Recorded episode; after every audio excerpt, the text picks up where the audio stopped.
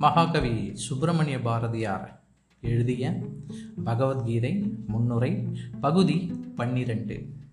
கடவுளை உபாசனை செய்வதற்குரிய வழி என்கணமெனில் ஸ்ரீ கிருஷ்ணன் சொல்லுகிறார் நான் எல்லாவற்றுக்கும் பிதா.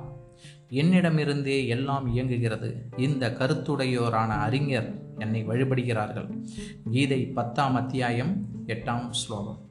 எந்த ஜந்துவுக்கும் இம்சை செய்வோர் உண்மையான பக்தராக மாட்டார். எந்த ஜீவனையும் பகைப்போர் கடவுளின் மெய்த்தொண்டர் ஆகார். எந்த ஜீவனையும் கண்டு வெறுப்பெய்துவோர் ஈசனுடைய மெய்யன்பர் என்று கருதத்தக்கார். மாமிச போஜனம் பண்ணுவோர் கடவுளுக்கு மெய்த்தொண்டராகார் மூட்டு பூச்சிகளையும் பேன்களையும் கொள்வோர் தெய்வவதை செய்வோரே ஆவர். அகிம்சா பரமோ தர்ம கொல்லாமையே முக்கிய தர்மம் என்பது இந்து மதத்தின் முக்கிய கொள்கைகளில் ஒன்றாம். கொல்லாமையாகிய விரதத்தில் நில்லாதவன் செய்யும் பக்தி அவனை அமரத்தன்மையில் சேர்க்காது. மற்றோர் உயிரை கொலை செய்வோனுடைய உயிரை கடவுள் மன்னிக்க மாட்டார். இயற்கை கொலைக்கு கொலை வாங்கவே செய்யும்.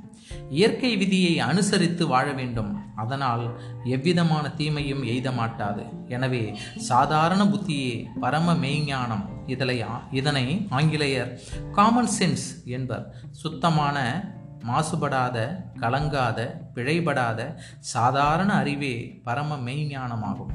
சாதாரண ஞானத்தை கைகொண்டு நடத்தலே எதிலும் எளிய வழியாம். சாதாரண ஞானம் என்று சொல்லு மாத்திரத்தில் அது எல்லோருக்கும் பொதுவென்று விளங்குகிறது. ஆனால் சாதாரண ஞானத்தின்படி நடக்க எல்லாரும் பின்வாங்குகிறார்கள். சாதாரண ஞானத்தின்படி நடக்க ஒட்டாமல் ஜீவர்களை காம குரோதிகள் தடுக்கின்றன.